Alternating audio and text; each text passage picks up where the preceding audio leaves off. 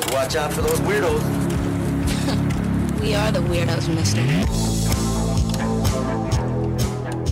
Welcome to another episode of the Windsor Film Club, the underground club of movie podcasts focusing on the underseen, underappreciated, or downright weird films. My name is Reina Cervantes, and I am here co-hosting with Steph Koza. Hello. Hola, hola. Joining us, as always, is Madison Fairchild. Hi, everyone. Hello, hello. How are you feeling, especially after Star Wars Celebration? I'm sure tired, but I'm excited to record this. Yeah, hell yeah. Let's jump into this, because I have a feeling we're all pretty excited. This is the second week of our Pride series for the month of June, Woo! Cronenberg month, where we're covering the lesser-known films of body horror maestro David Cronenberg through a possible queer lens, maybe not. We'll figure it out as we go along, like we always do. This week we'll be covering Dead Ringers from 1988, one of the more misdirecting works of Cronenberg himself. Madison, do you care to introduce who's joining us this week? Of course I would. Elle Schneider is a director and cinematographer from New York City who's directed videos for Gangsta Grass, Mock Sun, Sad 13, Isla June, and Speedy Ortiz, an avid cinephile with a passion for genre films who cites Roger Corman, David Lean, Fritz Lang, and James Cameron as her biggest influences. Elle is the foremost expert on 1959 sci-fi melodrama Teenagers from Outer Space and industrial film studio Centron Corporation. I'm so sorry. Corporization. She is an International Cinematographers Guild Local 600 director of photography, writes about cinematography for ICG magazine, and is a member of the International Collective of Female Cinematographers. Damn. Very impressive. Wow. Yeah, I'm like, I need to leave. I know, right? Yeah, thank you so much for joining us today, Elle. I know you guys are all really intimidated about how much I know about Teenagers from Outer Space.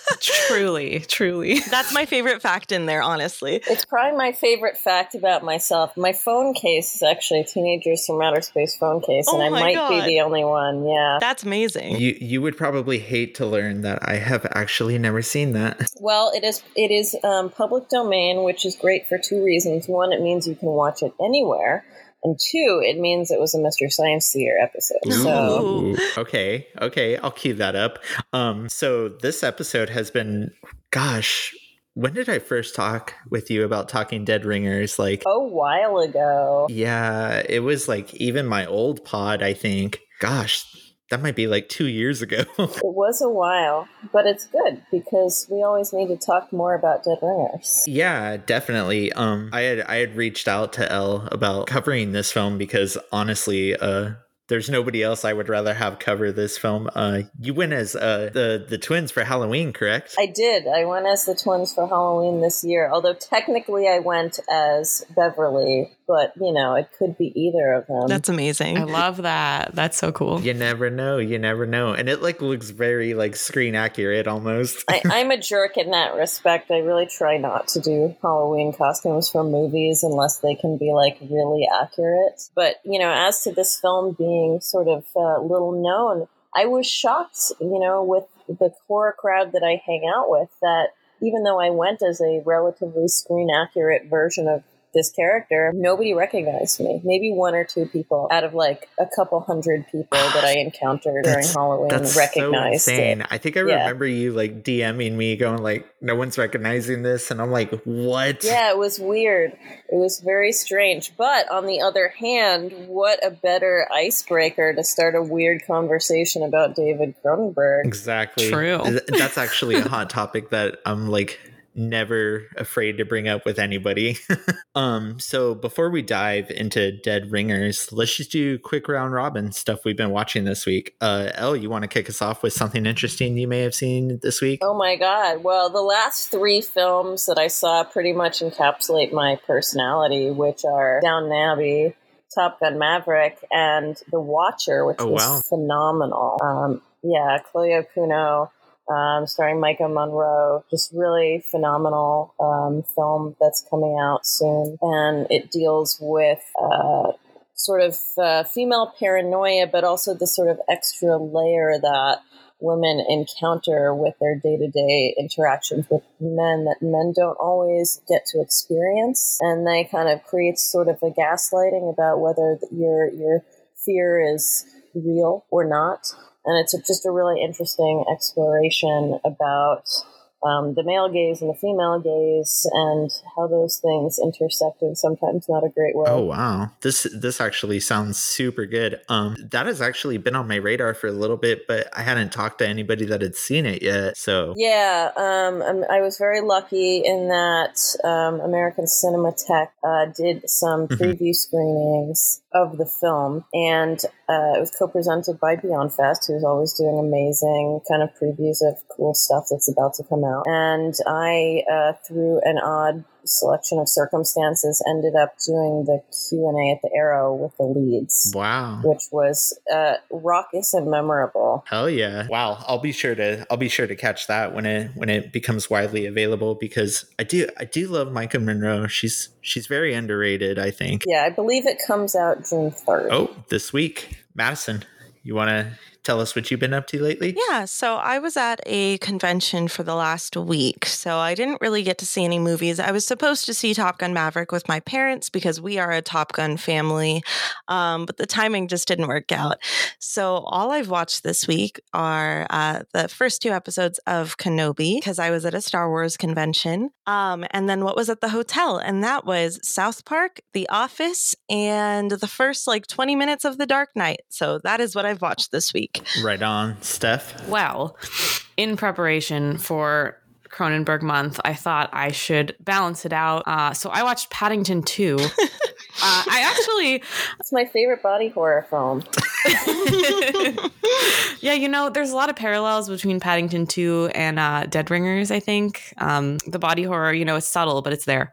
Anyway, it was actually the first time I've ever seen Paddington 2, and it was amazing. It's as amazing as everyone says it is. I don't care. I loved it. It made me laugh and it made me cry. We need that one guy to Photoshop Paddington into Dead Ringers. Yes. Perfect. Yes. Yeah, so I watched Paddington 2, and then I also had a vampire double feature night with my friend. So we watched Only Lovers Left Alive, the film with Tom Hiddleston and Tilda Swinton, which I absolutely love. Also, as I was watching it, it reminded me of the other movie that we covered on this pod that I, for some reason, can't remember the name of now, but... Sundown Vampires. Yeah, yeah, Sundown, because they make wooden bullets. Oh, my God. Only Lovers Left Alive. And I was like, oh, they did the wooden bullet thing. And I got really excited. That's awesome. But yeah, that movie's super good and I highly recommend it. And then after that, it was 2 a.m. and we decided to watch Twilight, and we did a drinking game and I got very drunk. So I can't really recall exactly what happened. I hear they sparkle. They do sparkle indeed. Yes. Body horror all on another level. But yes, that's what I watched this week. Right on. I appreciate you keeping it within theme, even though Paddington doesn't seem like the body horror I'd be into. She watched Paddington and Pattinson. It was a pretty good week. Nice. Have you guys ever seen where they do they Photoshop Paddington in the lighthouse? That's what I said. Yeah, the episode where they do it one for every movie, or a movie every day. They got to do Dead Ringers next. They'll eventually do it. It's going to be his reflection in that little window. That'd be great. That's awesome. I didn't watch too much this week. I did make it to the theater to go see Top Gun Maverick, which kind of low-key blew my mind with how good it was from a technical aspect. I have so many thoughts on that film, but I feel like not everyone has seen it yet, so I've been really not wanting to talk about it and accidentally spoil it. But I thought it was amazing the way that it walked the tightrope between sort of nostalgia and fan service, basically. It just really, in ways that other films that have tried to do that have not been able to capture, it really was able to both give fans what they wanted without being a total slave to the original film or a soft remake of the original film. Yeah, that's kind of how I felt about it, too. I was actually a little bit scared to watch it because I have no nostalgia for the original film. I just know that my parents loved it and they wanted to go see it. But I ended up walking out of this movie really impressed with what they did. Yeah, it's kind of hard not to talk about certain story elements without like spoiling it. I will say though, it is very interesting that Tom Cruise finally made a movie about getting old, and it was kind of weird seeing him acknowledge that, because you always see like the hype behind Mission Impossible of like, nope, he's still got it, he's still gonna do like all these crazy stunts. Yeah, I love that they gave him an age-ish appropriate romantic lead, which was great, but I do wish we had gotten some Kelly McGillis, because she's amazing. Yeah, it's very weird that like she wasn't involved, Meg Ryan wasn't involved, kind of the two women of the original weren't involved with this one, which is like definitely interesting, or problematic, however you want to look at it. On the other hand, we did get Val Kilmer. I also would have loved to see Tom Skerritt or Michael Ironsides. Yeah, my mom, she walked down and she's like, how did they not bring back Tom Skerritt for this? But yeah. I don't know. I guess I read that Tom Cruise's stipulation was that they bring back, I won't really spoil it, I almost did. The one that they brought back was like the Tom Cruise stipulation of like, I won't do this movie unless he's back. And that's good. I will say, though, I do love what they did with that one particular character. Yes, I thought it was a really unique way of introducing and contemplating the character. Yeah, definitely. And I just walked out thinking that Top Gun overall was pretty tasteful. It was very good. It was a movie that just focused on like being entertaining. It wasn't trying to like talk down to its audience. It wasn't trying to be anything more than it was. And, you know, for a summer blockbuster, that's kind of refreshing in a way. But yeah, definitely hard recommend for Madison and Steph. You guys need to get back on that one. Can't wait. Yeah. I actually have never seen Top Gun. I love it. You're missing out on some really good Kenny Loggins, guys. You really are. And volleyball. Yes. Yeah. Yeah. I don't know. I've never been like a Tom Cruise person or an action movie person in general, so I just never watched it, but I should. I know I should. And I've heard really good things about the new one, so I probably will. Oh, it's Tony Scott, too, directing it. Tony Scott's movies are like so good. Yeah, I don't know. I also just watched Mission Impossible for the first time. Like, I'm behind. Whoa, like the first one? Yeah, and I watched Fallout. Mission Impossible, you mean the Jean Reno gateway drug? That first one has such a different vibe from like the rest of the series. So to go from like the first one to Fallout, it's like, whoa. Yeah. Yeah, that was jarring. Probably wouldn't have done that. Yeah, I don't know. I don't know what I'm doing. I mean, listen, I'm the type of person that watches Paddington 2, okay? I don't know. I have no taste. Isn't like Paddington 2 like beloved? Yes, everyone loves that movie. I think it's like the most highly rated movie ever. Everybody loves that movie. I haven't seen it, so I can't say. But I feel like weird to be like, oh, I love Paddington 2. No, don't feel weird. Yeah, I think it's just the general consensus of like, this movie's amazing, or like, this movie is just a warm blanket. Speaking of warm blankets, let's do a quick ad read before we get into our topic for today. That transition. Folks, do you love movies? Do you spend your days thinking about how much you love to watch them? The good ones, even the bad ones everyone told you not to like? It sounds like Super Yaki is the place for you. The team at Super Yaki loves movies so much that they've dedicated every waking moment of their life to bring you top-quality merchandise to showcase your love for them. From bumper stickers that tell the world about your love for the 1999 classic The Mummy, to stylish hats that celebrate the fine works of Nora Ephron. They even have super soft t-shirts based off the internet's favorite collective husband, Oscar Isaac. Super Yaki brings you tangible love letters to the movies and filmmakers that you can wear with pride. Plus, the team at Super Yaki screen prints all their apparel using eco-friendly, 100% water-based inks and ships with compostable poly mailers for an environmentally friendly alternative to online shopping. And for our listeners, you can enter the code SUPERWINDSOR in all caps to receive 10% off your entire order. If the spirit moves you, find them at superyaki.com. Let's watch more movies. Boom. Okay. Steph, why don't you introduce our movie for this week? I would love to. On the topic of warm blankets, this movie is not one. The movie that we are talking about today is Dead Ringers, released in 1988, written and directed by David Cronenberg. It stars Jeremy Irons in the dual role of Beverly and Elliot Mantle. So he plays twins in this film. And it also stars Genevieve Bujold as Claire Niveau. Killing it as Claire Niveau. So the film follows Jeremy Irons as these twin gynecologists who take full advantage of the fact that nobody can tell them apart until their relationship begins to deteriorate over a woman. The film currently sits at an 83% on Rotten Tomatoes, where critics say Dead Ringers serves up a double dose of Jeremy Irons in service of a devilishly unsettling concept and commandingly creepy work from director David Cronenberg. The film went on to win 10 Genie Awards and is hailed as one of the greatest Canadian films of all time. Okay, so I feel honestly this is one of the more loaded David Cronenberg movies, so I kind of don't even know where to start with this one.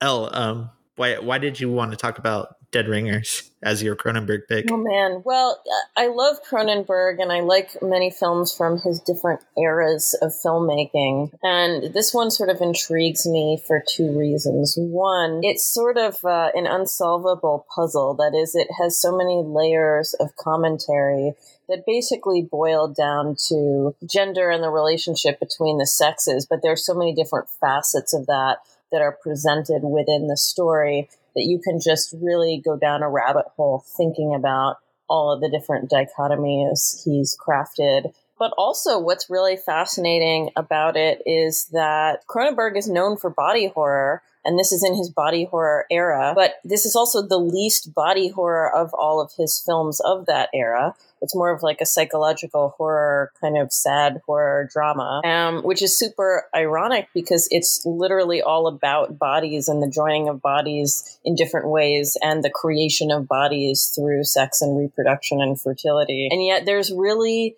only one scene in the movie that is sort of classic Cronenberg body horror. Mm-hmm. I fully agree. Yeah, I think what's so interesting to me, because if you don't know Elle, I'm a Cronenberg newbie. So I've only seen 2 Cronenberg movies now. Well, 3. This would be my 3rd. And I'm not a huge body horror fan. So I was going into this like with a little bit of dread. I was like expecting something horrifying. And then I got through it and I was like, oh, that was fine. But what I like about it is that the body horror is still there, but it's more like the implication, like the entire movie is about body horror and they talk about horrifying things. Like when Beverly is on the phone with the receptionist and he's like describing like the condition that Claire has. And it's like this very visceral, horrifying description of like her mutation, as he calls it. That's like the body horror of this movie, what I got away from it, aside from like the horrifying dream sequence that I don't ever want to see again.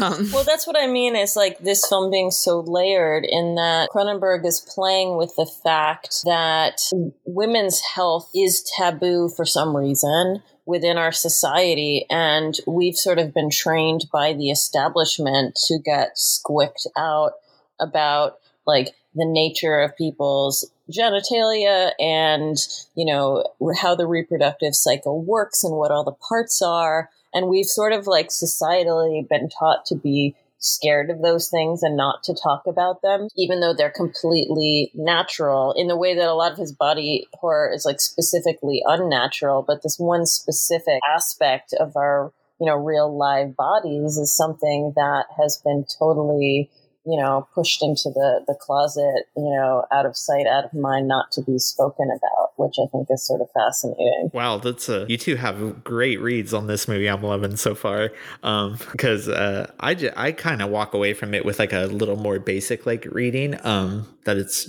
almost more about like a addiction. I don't know why. Like I really focus on that, like Beverly, like just becoming like addicted to drugs and deteriorating throughout the movie, like not only physically, but mentally as well, to the point that he's having these weird visions about mutant women, quote unquote. And I feel like his visions about the mutant women are his sexual like repression coming to a head because of it. Well, there's so many aspects to it. You know, for example, once he sort of falls in love with someone who is, you know, quote unquote a mutant, then he begins to find other quote unquote normal women mm-hmm. to be repulsive, right? And he's sort of trying to fix them to be more like the woman that he loves. There's also an aspect of like them as twins, kind of. They're both two halves of a whole. They're not people that function independently of one another. And the way that the characters are drawn and their personalities support that. Obviously, there's like a lot of references to Siamese twins and being conjoined and those aspects that really try to drive this home. You know, I think there's a line in there where he's basically, where Elliot says, like, you haven't had an experience unless I've had it too, or vice versa. That's really showing that, yeah, they're these two halves, but they each sort of embody different traits. And what's interesting to me with the addiction and destabilization aspect of Beverly is that for a lot of the movie, Elliot is like trying to get Beverly to act more like him. And then when he does start to act more like him by, you know, having a relationship with this woman and doing drugs and being a little bit more out there, it completely like upsets the ship. Like it destabilizes that, you know, symbiotic relationship that they've built together over their weird insular, you know, relationship and life together. Wow. Yeah, definitely. I can see all of that. It's almost in a weird way Cronenberg's most human movie with all of that aspect. Yeah, I think so. And I think there's like an ugliness to that, like a truthfulness and an ugliness to it, because I think to me, one of the things that's most memorable about the film is that, you know, there are a lot of films that have sort of misogynist characters or deal with the overall theme of misogyny. But this one almost feels like it's pulling back the curtain and showing you like characters that so objectify and dehumanize women, and the fact that they are like gynecologists that are doing this, and they're so cold and they're so clinical and they're often mocking of their patients. It almost gives this like look behind the curtain of like how certain men view women in a way that's both really engaging but also really depressing. Fully agree. And that's why I think it ends up being one of the more fascinating Cronenberg movies, like out of his entire slate, which is not an easy feat, I would say. Madison, I'm curious to know what your thoughts are on this film. Oh, yeah. I love this movie. I was really excited to cover this one, especially after last week, where I feel like we had a film with a really interesting topic, but really poor execution. This one was a very interesting topic with very, very good execution. Probably my favorite Cronenberg movie that I've seen. But yeah, I definitely get what you were saying, Reina, about like I'm mostly focused on the addiction aspect of it, and just kind of how that tears families apart, and also the weird like incesty part of it. But what you said, Elle, about like him seeing all these other women with like perfectly normal anatomy being seen as wrong because of the person he loves, that's such an amazing read. That is, I did not get that from the movie in any time I've seen it. And I'm so glad that you said that, because that was just a read I never would have caught on my own. Yeah, I didn't get that either. And then when you said that, I was like, oh my God, yeah. That makes so fantastic. Much sense. It totally makes sense. And I think like it's a really good, I feel like, warning of codependency, and just the fact that they felt they had to sacrifice the life of one of the twins in order to create a separation, because they were so deeply intertwined and codependent. It was so sad and so interesting. And it felt like, I don't know, the whole movie felt like one of those fables that's just a warning, and not just a warning against like drug abuse and promiscuity, but also just being too dependent on your family to where you can't separate yourself and have a life of your own. And I thought that that was very interesting and really good. And I'm really glad this film held up, because it's been a long time since I've seen it, and I felt like I like it even more now after this viewing than I did the first time. So yeah, I really enjoyed it, and I'm really glad we're talking about it. Definitely. Can we talk about Jeremy Irons' performance in this movie first and foremost? Yeah. I want to lead off this conversation, bro. Oh my God. I was like, I had to keep reminding myself that this is one actor, right? Just like the very subtle changes between each character, like they're so subtle, but he makes them both entirely different people. At first, I was like, oh man, I'm gonna have such a hard time telling them apart and like knowing which one is which, and then it was so easy to tell them apart. And I was like, why? Like, I know that's Beverly. I know that's Ellie. And that was so impressive. And just like as the movie went on, it just got more and more impressive. And through like Bev's entire decline into madness and like that whole performance of him going through withdrawal and just being this like mad doctor, it was just, it was so impressive. And I think that really made this movie incredible. Like it was already really, really good, but Jeremy Irons just slayed. Yeah, his the subtle differences were already impressive enough, just seeing one be slightly more timid than the other. But once you see like Beverly's decay almost with his drug addiction versus his brother being perfectly fine, it really felt like two different actors. And at that point, it didn't even feel like twins. They felt like they were completely different entities, and it was amazing. And I mean, they parent trapped us for sure. But yeah, I think it's kind of fascinating because there are a couple instances in the film where they do use Claire's character as sort of a stand-in for the audience or to give like meta commentary on what's happening. And she has her line that's like, sometimes I really like you and sometimes you're an amusing lay. Oh, yeah. And that's sort of like exactly how the audience is meant to react to them. Like, I think you notice it's not just about the strength of the performance, but it's about like the negative space use almost in the performances, you know, the fact where one goes high, where one goes low, and one goes timid, while one goes assertive. That really like draws you to caring about Beverly. And even though they both have like a similar amount of screen time, to really feeling like Beverly is much more of like a protagonist character in the film than Elliot is. Yeah. Yeah.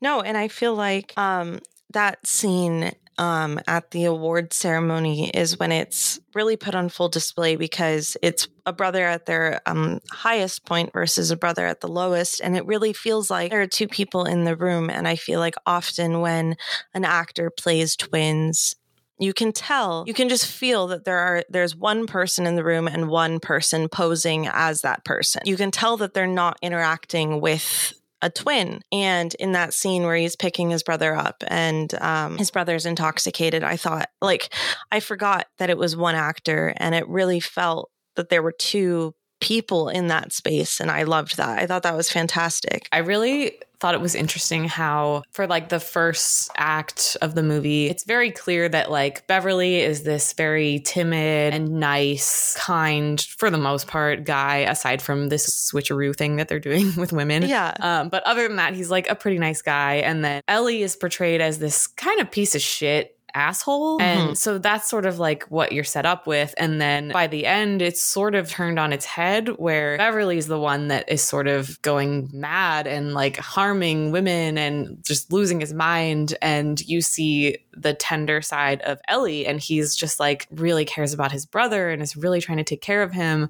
It was interesting to see like the different layers of both of them and how they're both very different, but also kind of similar. Yeah, they end up having sort of like an opposite arc that happens. And there's stuff at the beginning that like doesn't seem like it's totally connected until you get to the end and you see that they've done this like switcheroo. Like they show Ellie being very insensitive with a lot of the patients. Like one patient is like wailing and he says something like, you know, I just can't with the serious ones. I don't know how to deal with that. Yeah. And it just, creates this perfect bookend. Yeah. And I noticed that the wardrobe was very specific. So for most of the movie, Ellie is wearing very cool tones. He wears a lot of blues and grays, and Bev was wearing a lot of like warm browns and creams. And then by the end, there's one scene where Bev is like a little bit nasty and he's acting like, you know, he's kind of gone off the deep end and he's wearing blue. And like, is it the blue robe scene where he's wearing a robe over his suit? Yeah. I noticed that too. Yeah. And I was like, is that Ellie? Cause he always wears blue. And then I was like, no, that's Bev. And it like totally threw me off. And I was like, wow, that's really interesting how they did that. And then by the end, they're both wearing the same gray blazer with no shirt on, like when they're doing the surgery. And it was like there's that scene that just like, I was like, man, this movie's so good. That scene when they both walk by in the blazer and the boxers and they look completely identical. And I was like, wow, what a masterpiece. And it's like, I feel like it adds another layer when you think about them as twins, because like twin parents always do that, where they assign their child a color, and like this daughter is pink and this daughter is purple, and then everything that they purchase for that twin is that color, just so they can tell them apart. And when you think of it that way, like it kind of makes sense that they would have a specific color palette for each twin, because like that's just something that's always done. So I know that we wanted to connect a lot of our Cronenberg episodes to viewing it through the lens of like an LGBTQ reading. And I know that we kind of discussed that, oh, this film like doesn't really have it, but I feel like I disagree, because I disagree as well, that they have such a codependency that people only typically have with their romantic partner. And the way that they love each other, it really does cross the line of family and go into lifelong partnership, I feel like. And there's also that scene where Ellie's like initiating the three-way with their friend. And just the fact that he wants to know every sexual detail about Beverly, and the fact that they share women. And I feel like there's nothing straight about that. And while it may not be like good LGBTQ rep, it's still not straight. I feel like their relationship with each other is not by any way heteronormative at all. I would agree with that, but I think that's sort of, to me when I watch it, it's like on the surface it seems like you could read an incestuous and or homoerotic element to it, right? Like, you know, they're both having sex with her as like a proxy so they can deal with their repressed feelings towards each other. And I think Cronenberg is kind of tongue-in-cheek about that, because he has a line where he says, where Ellie says to Bev, like, just do me. And it's like, that's kind of leading. But he also, he tends to take, a sardonic point of view in a lot of his films. And I actually think that this may be more of, a literal look at twins and what twins are and what, brotherly love is. And, is this, a literal interpretation of self-love? Because in a way, they love each other because they are each other. Yeah. And the closer they are to being each other, the more they love each other.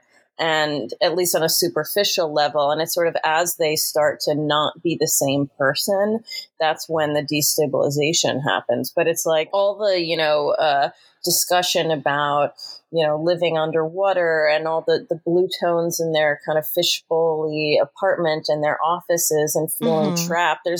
There's all of this reference to sort of them potentially being stunted and in the womb a little bit. Yeah. And so I almost feel like the surface level is yes, there's this potential homoerotic element to it. But beneath the surface, there's this is about, narcissism and, and mirroring personalities. Because in a way, they are both one organism. And to me, that one organism for them within their insular relationship, it kind of incorporates aspects of both genders. That's what I find really fascinating about this, is that you have Ellie being this sort of hyper masculine, suave, braggy, wines and dines, womanizes, kind of pushy, predatory guy. And then you have Beverly, who, as you guys have said, he's very timid. But he also at the very beginning, he's almost introduced as asexual, in that conversation with them as kids, where a lot of the themes and tones are set up. They're talking about, if we were fish, then you could have sex without touching the other person. And he's like, oh, that sounds like a great idea. And as he gets older, and as he finally has this probably first ever real relationship with Claire, his traits kind of are more on the feminine side of things. And he's very upset that she might think he's gay. He starts freaking out at home that she's gone on this job and might be cheating with her assistant, who turns out to be gay, which is a sort of backwards of the traditional bored housewife kind of paranoia scene that you might normally see. And it's also almost there is an element of, this is maybe going too far, but it's Bev is upset when it's set up that he has to pass as Ellie at certain times, right? So when Ellie goes to screw Claire at the beginning, and he has to go deal with the Contessa, right? He's like upset about that. He's upset when he has to pass as that type of man, that like traditional man. And I think there's an interesting element to that. And then, not to monopolize all the time, but on top of that, there's like one more thing that I think is totally fascinating, which is Claire and her role in that, because like her whole speech about trying to get pregnant, you know, she exhibits a lot of what would be labeled normally as masculine traits, right? She says she's promiscuous. She's totally promiscuous because she's been trying to have a baby, right? And she says she's never even had contraceptive thoughts, which is like a very, like, taking the male side in a sexual relationship. And then like 5 minutes later, she's saying she'll never be a woman because she can't have a child, and she's taking hormone injections to make like her body work, you know, in a traditional female way. But she's basically like crying that she'll always be like a child, aka sort of like a genderless creature, because of her infertility.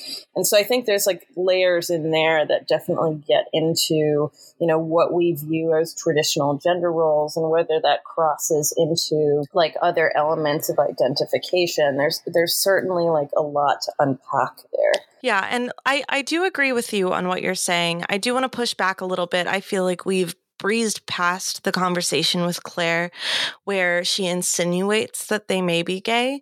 And I believe it's Ellie, but I honestly couldn't tell them apart in this scene, but I believe it's Ellie because they weren't getting along very well. He reacts very, very defensive at the notion that there could be anything gay about them. And yet they do initiate a three-way type scene later on in the film. So that did feel like, to me, more of a defense out of quote unquote guilt, rather than just like, oh no, like blah, blah, blah, I'm not gay. And I know that it was pushed by them having more effeminate names, but I think that that scene was intentional.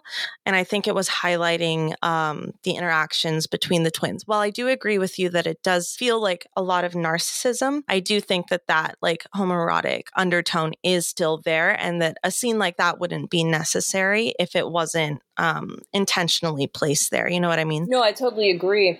I just think it's like Cronenberg is playing with all these different elements of sex and gender within all these relationships. And so it's like another layer to that, but I don't think it's the only layer. I love your read of like gender identity with Claire and Beverly, because she does take a more masculine role and he does take a more feminine role, especially in her getting him into drugs. I feel like in a lot of stories, it's the man that's the bad influence on the woman.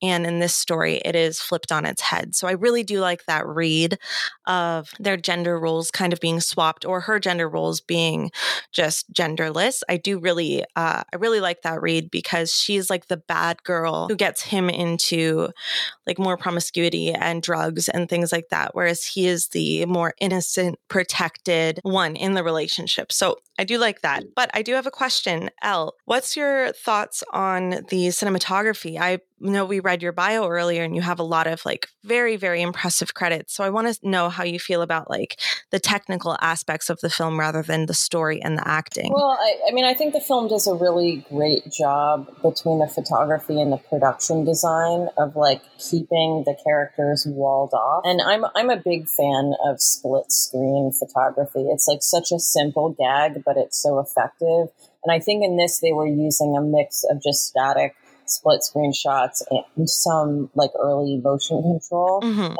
There's like one scene where I think they're like in a closet together, and it's panning from Elliot to Bev and then back. Yeah. And it just, it's like a simple camera move, but it works because it's not flashy. It works because it's like the simple kind of normal walk and talk movement that you would have in any film. Oh yeah, I think it's very subtle. Yeah, if they were doing like big scenes with it, then I think it would like feel stagey, and it would break that really delicate balance of feeling like these are two people. No, I completely agree. I think that all of the effects in the film, from the lack of gratuitous blood and everything, made it feel much more real, which made it feel very intense. And I don't think that if this film was more gory and more flashy with the use of cinematography, I think it wouldn't have been as intense, because it wouldn't feel real. It would just feel like a horror movie, whereas this felt... And And I know that this is based off of a true story, not a true story, but it's inspired by a true story. And that also brings some realism to it. But yeah, I completely agree that little tricks like that, that are so simple and so common, make it feel a lot less fake than it would if they were being too flashy with it. I totally agree with that. This was Cronenberg's first collab with his regular DP, right? I think so. I'd have to look that up, but I think that's correct. Yeah, I believe he did all of Cronenberg's work all the way up until Maps to the Stars. Yeah, and he's an interesting DP because he also did Rocky Horror and Empire Strikes Back. So he was like pretty established by the time they were working together. Yeah, definitely. I love like the color palette he uses throughout this film. Just very muted and whatnot. Like still like traditionally bold colors, but kind of lit up in a very muted way. Oh, I mean, and because you're right, because it's so muted when they get into that, you know, trademark Denise Cronenberg costume design with that red, it just pops so strongly and gives it such like a distinctive visual flair. And the reality is that good cinematography really is only like, you know, a third about the cinematography. It's equal parts the cinematography, the costume, and the production design. You know, and you just have to have all those working together to make something that's really special. Yeah, I felt that the costume design in that scene made it feel so much like a dream sequence that I didn't know if it was real or not until he was in trouble.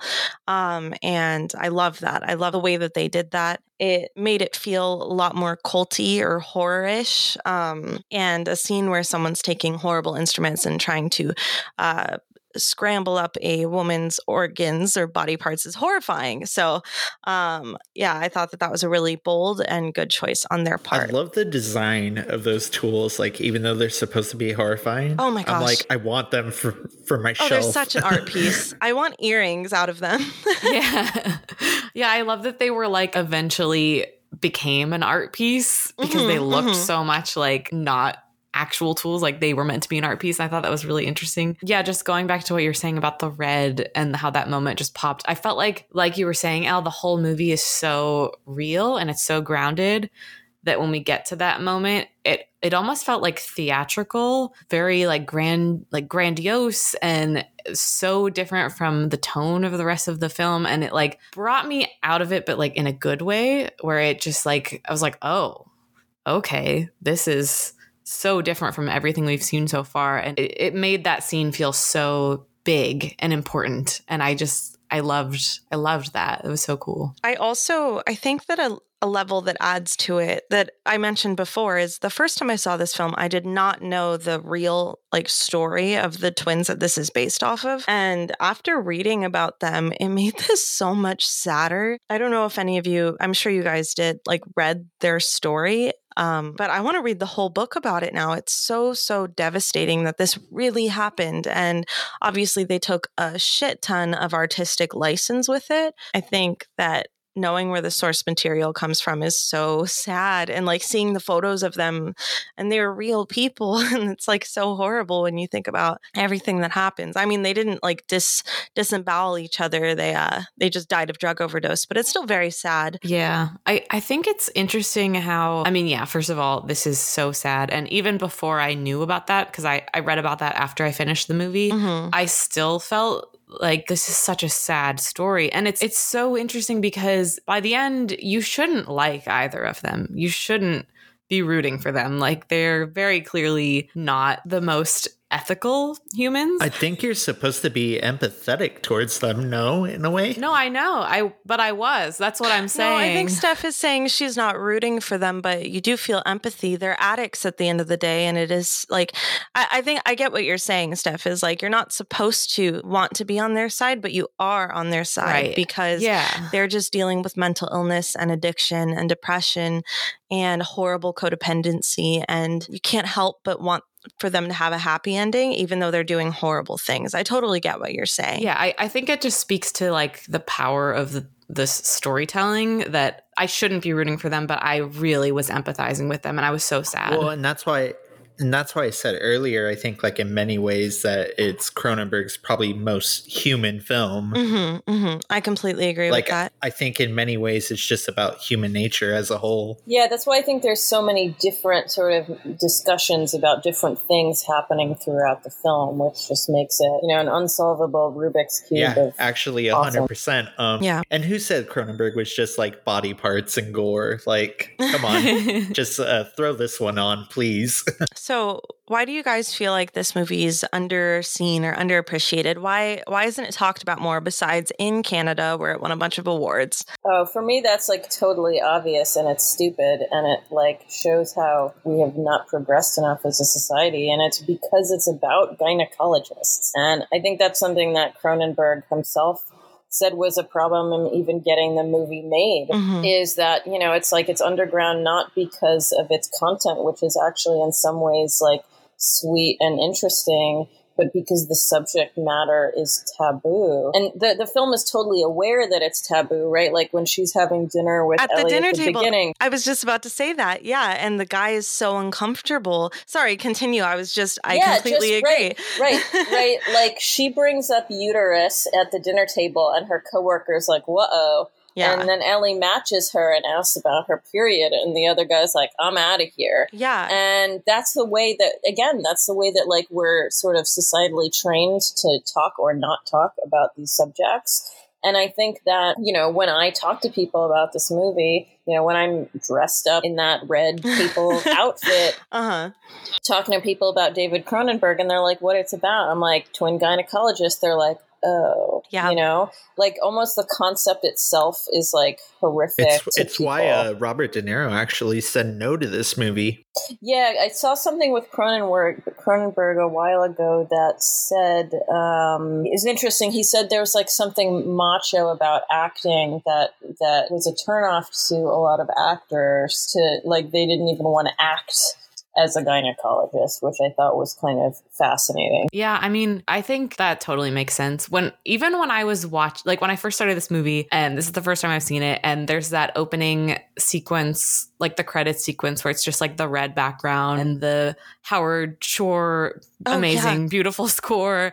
Yeah, and so there's just all these like weird images of gynecological instruments, and it was just like the tools and like nothing was happening, but I was already feeling like squeamish because I was like, oh, I hate going to the gynecologist. Like, exactly. I get really uncomfortable and I don't like talking about it, and it's just like, bleh. I think that would, not that was like a turnoff for the movie, like I think that I love that they talk about this, and that dinner table scene I thought was so refreshing, like to hear just a normal conversation about like, hey, what's going on in my vagina? And they were just like very comfortable talking about it. And I was like, wow, this is really cool, especially for a film that came out in the 80s. Mm-hmm. But I mean, I get why that would turn people off. And then you just like, it, you know, the gynecology on one hand, and then you have all of the other commentary that we've discussed in these characters. You know, it's like you're saying in the opening titles, it's like 50% gynecological tools or instruments. And then it's like a bunch of like anatomical Venuses splayed open to see the baby inside. Yeah. And the male lead in this movie ends up dying at the end, himself splayed out as like an anatomical Venus, like as if he had just had like a C-section, right? So it's like, you know, that's a very sort of vulnerable role to be willing to jump onto the screen in the middle of the AIDS crisis, in the middle of, you know, Queen music videos are banned because the band's in drag kind of environment, you know? I completely agree. And I just feel like it's really incredible to see that this is 18 years after the last film we covered, which is the first Crimes of the Future. And that movie just was not enjoyable for me. And 18 years later, this film comes out, and it just seems so like, I don't know if progressive is the right word, but it feels so ahead of its time and heavy, but in a good way. And it's just amazing. Also, speaking about the opening credits, the first thing that popped in my head is, this is a joke, but like how long until Ryan Murphy steals that for American Horror Story? That exact opening credit scene. Oh, please do not jinx it. I know, I'm so sorry. So, Madison, I understand you also have some interesting tidbits about this movie for us, right? I was just about to ask if you wanted some fun facts. Yes. So during filming, Jeremy Irons kept track of whether he was playing Elliot or Beverly by always playing one with his weight on the balls of his feet or with his weight on his heels, which I think is so interesting. And also it would affect like your posture. And I feel like both of those twins had such a different energy to how they stood and acted that it totally makes sense that he would stand differently for like how they present themselves. So I love that. The fact that I already touched on, I'm so sorry I spoiled it, but the movie is based on two real life twins, Stuart and Cyril Marcus. The two were found dead in their apartment on the Upper East Side of Manhattan. Their deaths were due to withdrawal from barbiturate. I can't say that. I am so sorry. Addiction. And the story is told in the novel Twins by Barry Wood and Jack Geisland.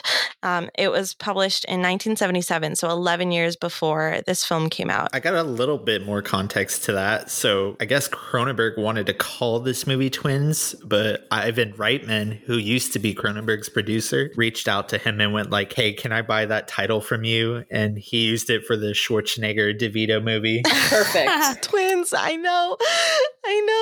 I saw that earlier and I was dying. I also read the whole Wikipedia article for the Twins. Wow, that sounded so stupid. I like a seventh grader. I read the whole Wikipedia. No, I was reading articles about the Twins and it was very sad. But yeah, so that was 11 years before the film came out.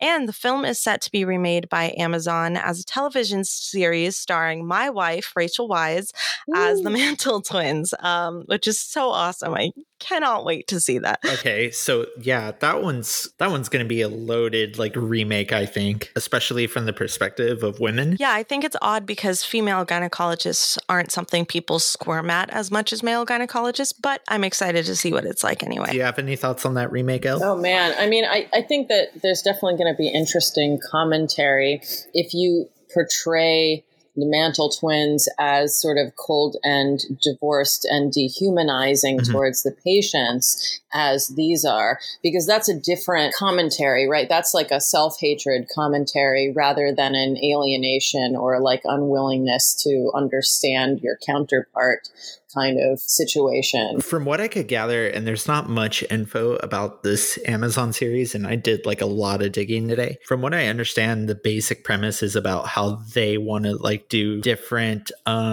fertilization techniques. So I have no idea if they're going to like try to go grow babies in different ways, or if it's just going to be like a totally different like thing than what we're expecting. Yeah, it could just be, you know, taking the title and the concept and trying something totally different, like Crimes of the Future, which I would almost prefer. Yeah, I think I would prefer it, because like I always feel like the gender swapping like remakes is like kind of lazy. I'm like, if you do that, I want like something totally new. Make it a story worth telling, right? I agree. Well, that's why I feel like in a weird way, you know, obviously even though it's based on a true story, I feel like there's a lot of Cronenberg personally in this film, and not necessarily like him saying I'm a misogynist, but like I want to explore these type of feelings that are real feelings that you have. I think it's really hard to just take something like that and gender swap it without the author equally bringing all of their own thoughts and feelings into it. And I think for a TV series, that's a lot harder to pull off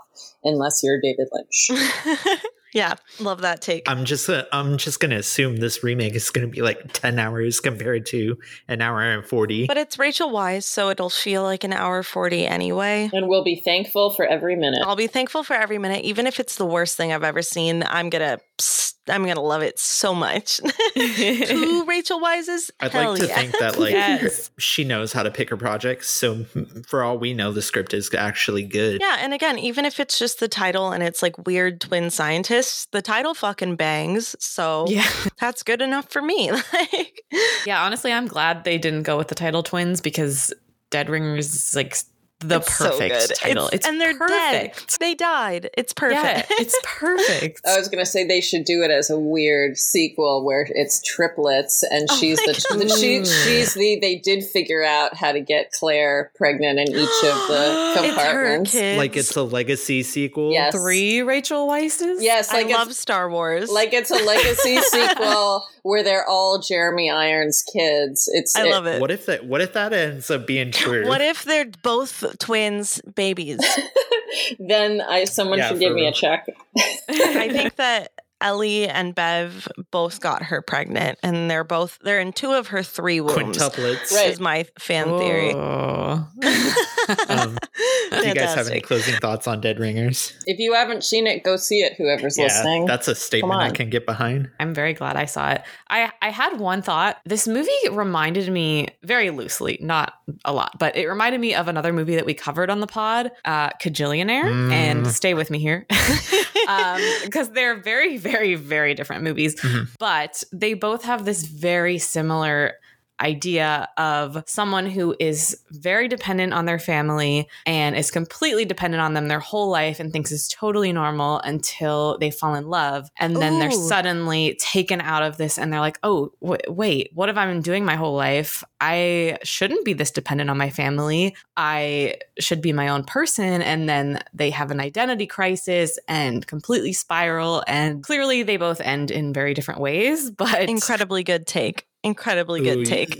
You were dangerously close to losing me right there. No, but yeah, I don't know. I mean, again, they're very different, but that one idea is so similar. And I thought it was really interesting to see it in such different ways because the concept is very similar, but they both go in completely different directions. No, you slayed with that one. I'll be honest. That I totally am tracking with you. And as someone with like familial codependency, both of those movies definitely hit close to home. So, would you say that she slayed like Beverly slayed Elliot? So good. Wait, can we just address the scene where they eat cake? That was so me coded, honestly. I've eaten cake like that before. I feel like they just have like regressed back into the womb at that point, right? Because he's like, happy birthday, but it's not actually their birthday because it's not their birthday. It's like Beverly's birthday at trying to be a new separate person, which does not work. That's so fucking sad. That is so sad. And like the idea of like separating the twins or like the Siamese twins, I don't know. It made me very sad. And like I know that it's just a movie, but I don't know. People's mental health can really cause them to think in such absolutes like that. Only a Sith deals in absolutes. I'm sorry. I was at a Star Wars convention all week. I don't know. It just felt really real to me. And like mental health and like drug abuse and things like that can cause you to think in such like drastic ways. I don't know. I've seen the movie before, but it really hit different when I was riding BART today with my phone out while the lady next to me watched the weird tied up sex scene over my shoulder. And I felt very emotional. And I really love this movie. I'm so glad. I feel like you brought it back into my life and I'm going to show it to a bunch of people now. So I'm really happy about that. I watched this with my mom. That was an interesting experience. Wow. I'm not that good brave. Good thing we weren't covering Crash. Yeah. Elle, what do you got working on, or do you have anything you want to plug? Where can people find you on socials? If you want to follow like weird genre film ranting about strange things like Dead Ringers, my Twitter is at Elle Schneider. And then my cinematography work, which I try to keep work oriented, is Instagram. And that is at Attention Soldier, which is my production company. And what do I have going on? The last feature I shot, currently playing in theaters in 55 cities, which is exciting. It's called 18½. It's a Watergate conspiracy comedy, which is an interesting mash of genres, and I'm working on some fun horror stuff to do later in the year. Wonderful. Be sure to check that out.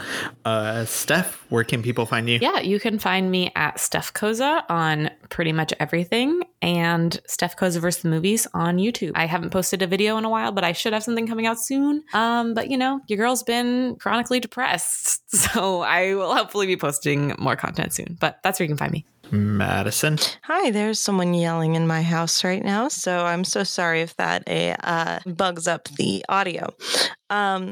You can find me on Instagram, Twitter, TikTok, Letterboxd, everywhere, literally everywhere. Twitch, I stream at Maddie_Amidala. I have another podcast where I focus on the women of the Star Wars fandom and the women that create Star Wars.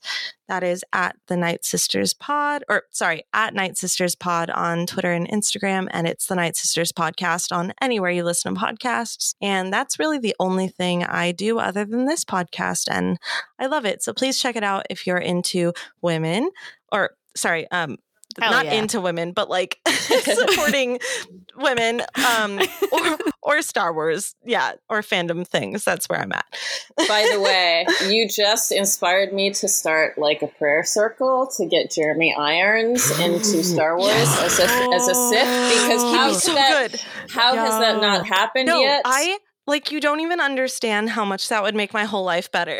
Yeah, is there a manager I can write to? Because it's because DC got their grips into him first. I know. Him as a Sith, though, or an Inquisitor, which is basically just another Sith, I would go apeshit for it. You are so smart. Hear me out. What if they got him to play Thrawn? I'm gonna shit myself. Reina, I just adore you so much, and you read my mind, and thank you. Yes, art collector, evil man Thrawn. He'd be so good in blue, I feel like. You're so right. I think so. That was so good. Now that I did that, so that's my good deed for the week. You can find me at JFC Doomblade. You can find my work being published pretty regularly at Fangoria. And I probably got a couple new bylines coming up. You can find the pod at Windsor Film Club. We are available on Apple and Spotify podcasts. Please be sure to subscribe and give us a rating. 5 stars helps. I know last time I said just give us a rating and somebody gave us 2 stars. So I'm going to make myself clear this time. Rude. Yeah, really. They gave us a 2-star review after one episode, so it feels personal. It was for sure personal. Well, you are interested in women in Star Wars. So. Madison, it is you. Yeah. No, I'm kidding. It was probably me. I fight men on the internet pretty regularly, so it's probably my bad, guys. I love it. Also, this week, I'm going to see Crimes of the Future, so I'll probably have some quick thoughts on that. Yes. But how about you take us away here, Steph? Yep, that's all. Bye.